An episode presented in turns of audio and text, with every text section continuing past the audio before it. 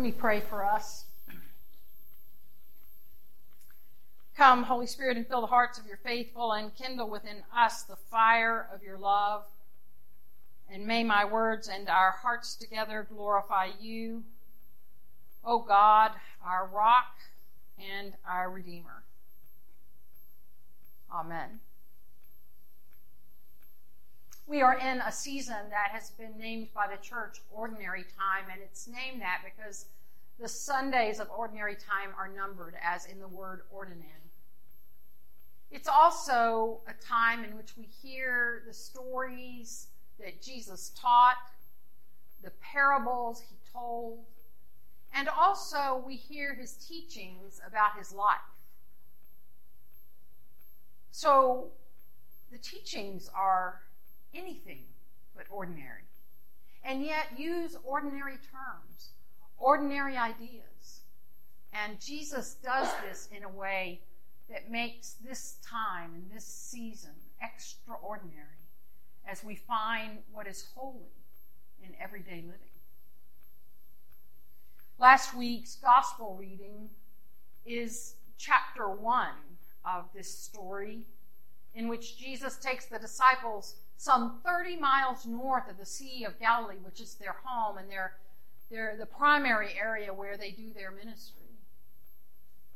He takes them to a city called Caesarea Philippi, which is named after Caesar and a Caesar named Philip. It is a Roman city that is the center of trade and is a center in which empire reigns, power and wealth and armies. It is here that Jesus teaches a profound lesson by asking a question, which is what Jesus is prone to do, right? And Jesus says to them, What are people saying about me? What's the gossip on the street? And the disciples fall all over themselves with answers, none of which are actually accurate, until Jesus asks the question again and says it directly to the disciples Who do you say that I am? It's a profound question in the shadow of this city named for kings. It's asking the disciples, which king are you going to follow? And Peter, who is actually, I should say, Simon, uh, responds to Jesus and says, You are the Messiah, the anointed, Holy One of God.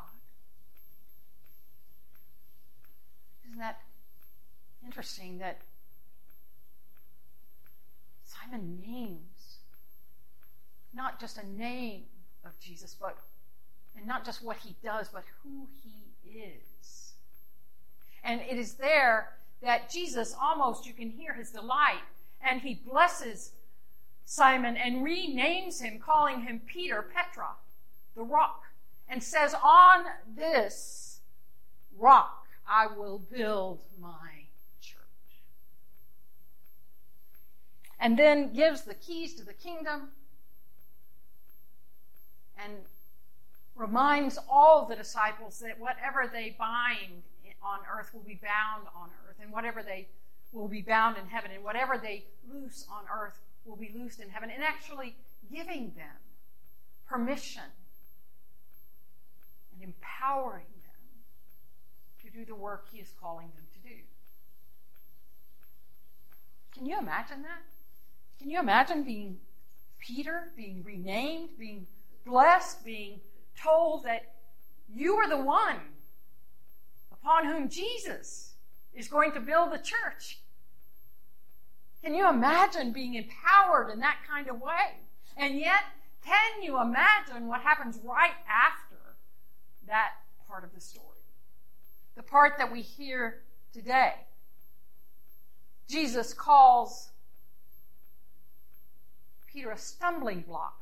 Great wordplay, isn't it? You will be a cornerstone for the church. Oh no, you'll be a stumbling block. Or maybe it's just the shock of it. you know, Peter gets in Jesus' face and says, Forbid it, Lord, this should never happen to you. And Jesus rebukes him right back, which is not generally Jesus' way.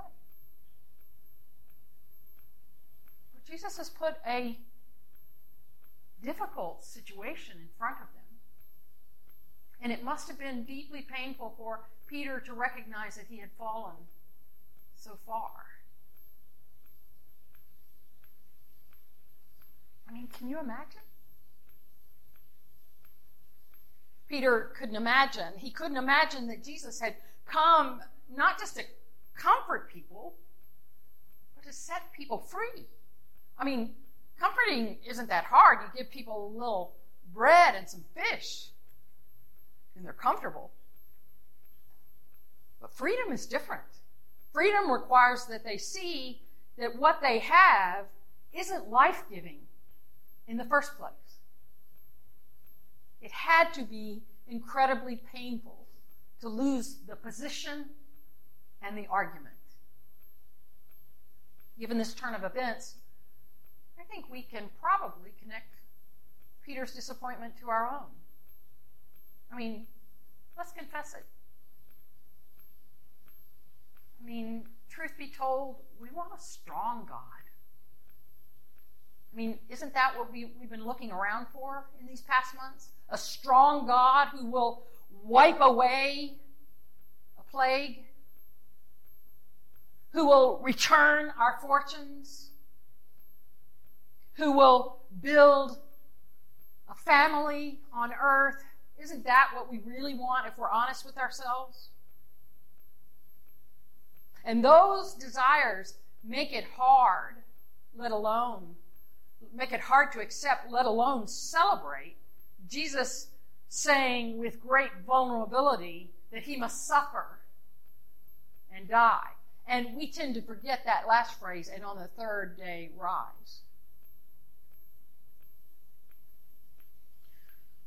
Until we realize that it is exactly in our own vulnerability, suffering, and death that we most need God and where Jesus promises to meet us at the cross. But this week, in light of everything, well, COVID, the economy, Jacob Blake, wildfires, Hurricane Laura, and oh so much more, it might be better to focus on the verses we often overlook. Then Jesus told the disciples, If any want to become my followers, let them deny themselves and take up their cross and follow me. For those who want to save their life will lose it, and those who lose it, lose their life for my sake, will find it. It is the classic teaching of a Jewish rabbi. Point and counterpoint, uh, a setting up of a paradox. In order to gain our lives, we have to lose it. And we will definitely lose our lives if we gain the world.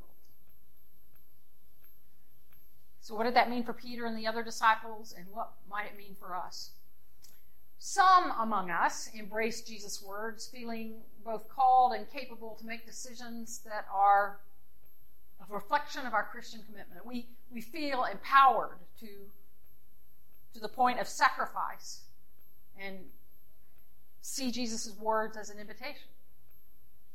Others of us struggle to find joy in these words. I mean, being aware of our own limitations and so doubt our ability to embrace the cross that we are invited to carry. Still, some of us experience this as a request to denigrate ourselves and can point to many examples in our culture where specific persons or groups have been told by their oppressors to take up their cross and bear it. For both these latter groups, Jesus' words are not an invitation, but a burden imposed on them by Jesus and others. But David Lose, president of a seminary, tells us that there might be another way to think of this, which is simply to recognize that suffering happens, whether we choose it embrace it or resist it, Jesus Christ has promised to be present with us in our suffering. But I think so many of us today are aware Jesus' words of impending suffering and death, so much so that we assume it was all part of God's plan. It's all a part of a plan. So let me say aloud what some will call blasphemous. That is, that God could only conceive of redeeming humanity through a violent death of the one we call holy.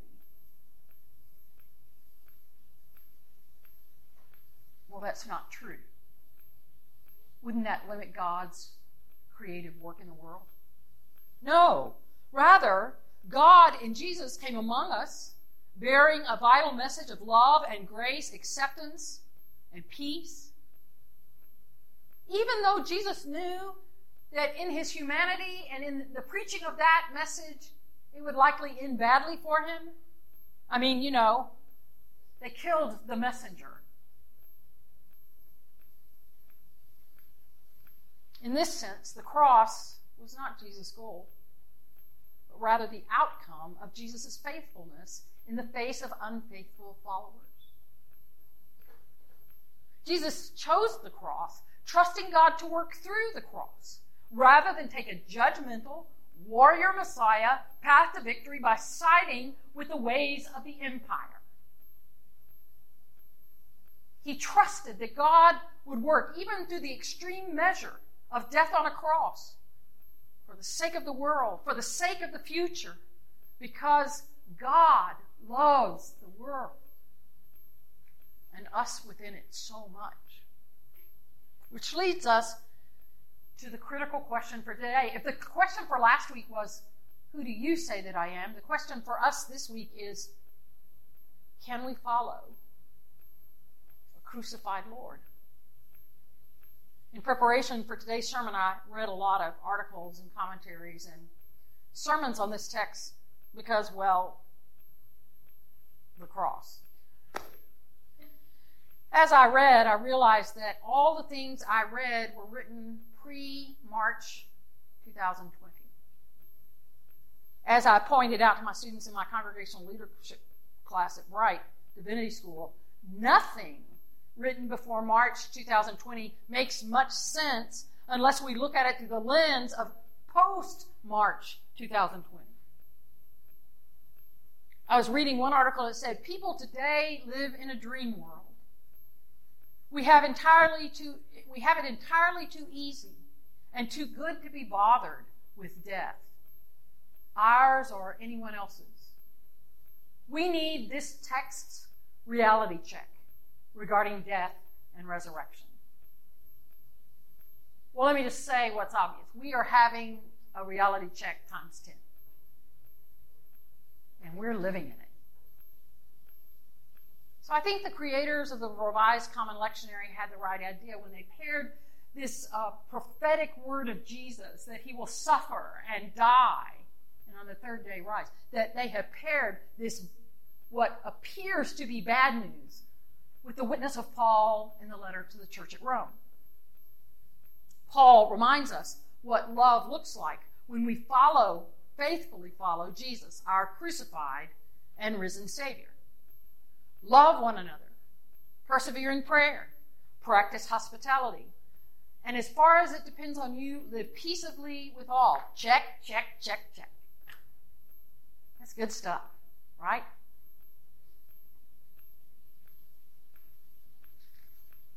This passage, including the eight verses that preceded, are so good.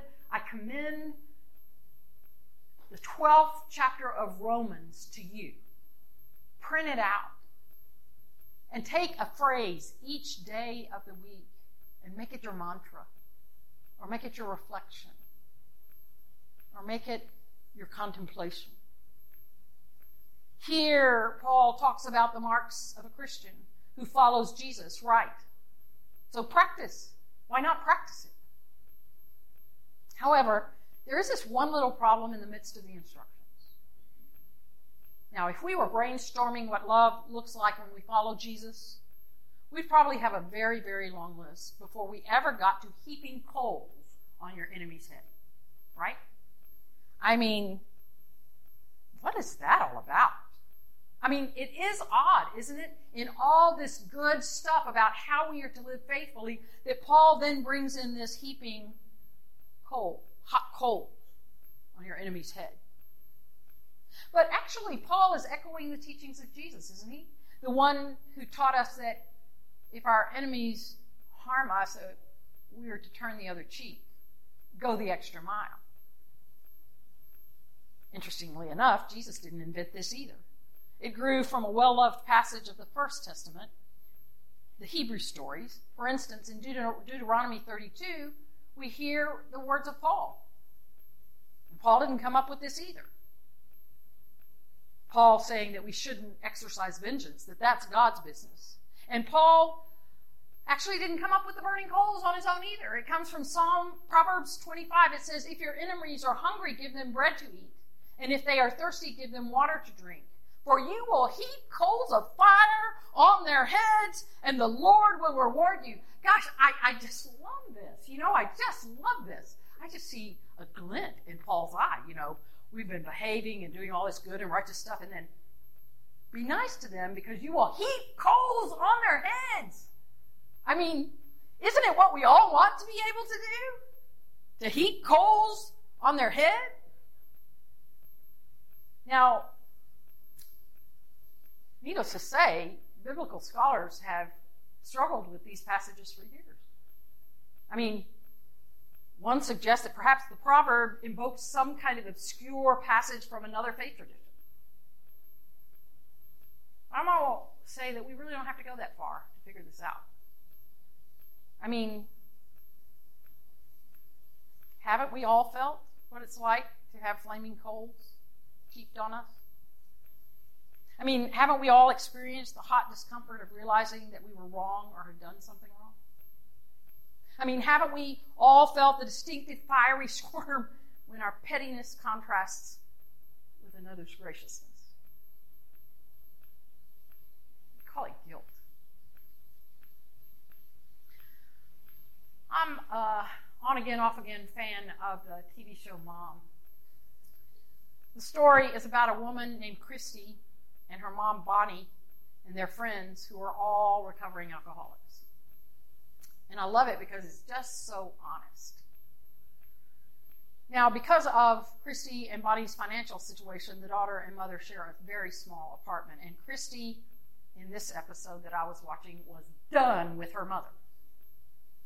Bonnie, who is self absorbed and selfish, and it's all about her. Christy was convinced that she was right and Bonnie was wrong about everything happening in the house and, and their relationship.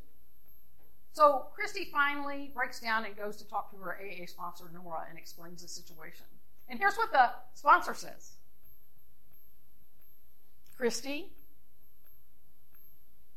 you need to go be nice to your mother. And Christy about falls out. But Nora continues, You need to go be nice to her and do nice things for her and help her. And, oh, by the way, not just outwardly, but in your thoughts too. You have to be nice. And as Christy started to walk off, Nora says, with joy in your heart. Now, can you imagine that kind of prescription? Christy puts up a good fight and good arguments as to why that won't change a thing. But ultimately does what her sponsor asks, and turns out she is the one transformed. And so is their relationship. Jesus knew this. Jesus knew that it's fair, it's not fair to hope for change from those who have hurt us. Instead, it is fair to hope for our own change. Now, we could try guilting our enemies by berating and lecturing them, which is what we often try to do, but that would be more like, you know, generating irritation rather than the interest in changing. Well, we do it anyway. Paul knew it too. So as in the proverb, teaches us that we move forward in extravagant kindness, trusting the power of our deeds to generate a holy fire in those around us, trusting in the Spirit to do her work of transformation. So today we get a choice. We can choose the way of Jesus and the freedom of the cross, or the way of self absorption, selfishness, power, wealth. And if we choose Jesus, we will need to remember that there is redemption in our suffering as we make sacrifices for family and friends, foregoing our individual rights during a pandemic for the sake of a, com- a community's health. Still, we know that even so, sometimes it's hard to tell if there's anything redemptive in suffering. And yet, Jesus Christ, our crucified and risen Lord, identifies with all our suffering promises to meet us there. What does take up your cross and deny yourself look like in this case? I can tell you what it doesn't look like. It doesn't look like treating yourself as lower than low. Maybe it is choosing in the decisions we face each day and in the big decisions we are challenged to make on occasion. To simply follow Jesus and act in ways that reflect God's love, acceptance, abundant life for us and for all people. I happen to think this is what John Lewis believed and lived. Deny yourself is not the same as forget all about yourself, and certainly not debase yourself. By linking and all people to us, we realize that God is in it for everyone, and not just us. And that is, I think, what denying ourselves really looks like seeing that we are part of something larger and that there is no meaningful you and I apart from us. All of us. Of course, in all of this, we must remember that we literally not, cannot save our own lives, and our attempts to do so often take a toll on ourselves and others. But as we surrender that impulse and hear God's trust and promise, discover that those things which seek to take our lives are no match for our crucified and risen Lord. And in that is freedom. And in that